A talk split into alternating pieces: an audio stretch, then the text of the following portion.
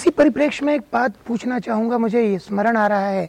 एक बार ऐसी चर्चा के दौरान आपने कहा था विवेक जी, कि काशी की यदि पुरातत्विक विशेषताओं को देखते हुए उस तरीके से वैज्ञानिक ढंग से अगर खुदाई हो तो कई तल मिलेंगे, आपने कहा था।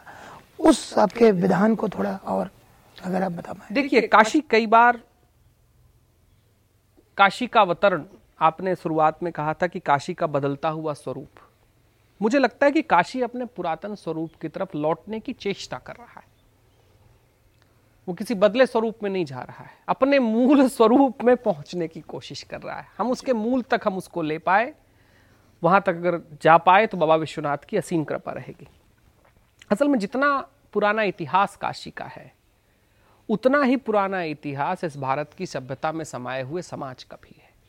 काशी कई बार बनी है। कई बार छोड़ी गई है, कई बार उजड़ी है।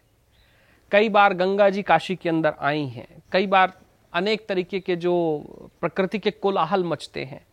उनमें काशी ने अपने स्मरण अलग अलग जगहों पर डाल के रखे हुए हैं। काशी को अगर मैं इस भूकाल की, इस पूरे भूकाल में अगर काशी के लिए कोई भी व्याकरण का शब्द इस्तेमाल किया जा सकता है तो वो सत सतत सततम। कि सत से रही है, सतत तक रहेगी और सतातम तक चलती रहेगी। तो जितना शब्दों का आधार है, उतना काशी के अपने इतिहास का आधार है।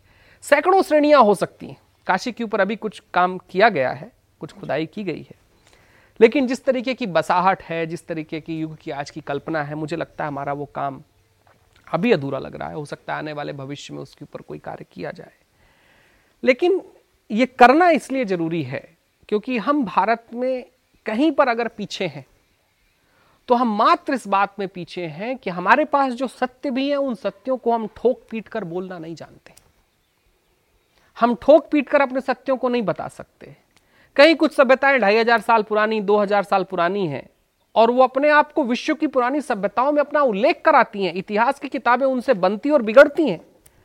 और जहाँ से इतिहास का निरामय शब्द शुरू होता है, वहाँ के सत्य हम लिख नहीं पाते। तो पुरातात्विक खोज एक अनुपम बात होगी।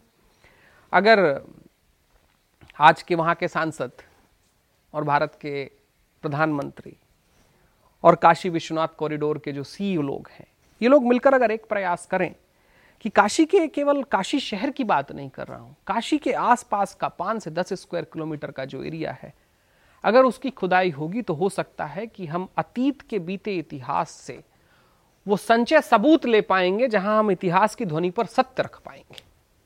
हमको इतिहास की ध्वनि पर सत्य रखना, अपने धार्मिक इतिहास के बारे में नई प्रेरणा पैदा करेगा।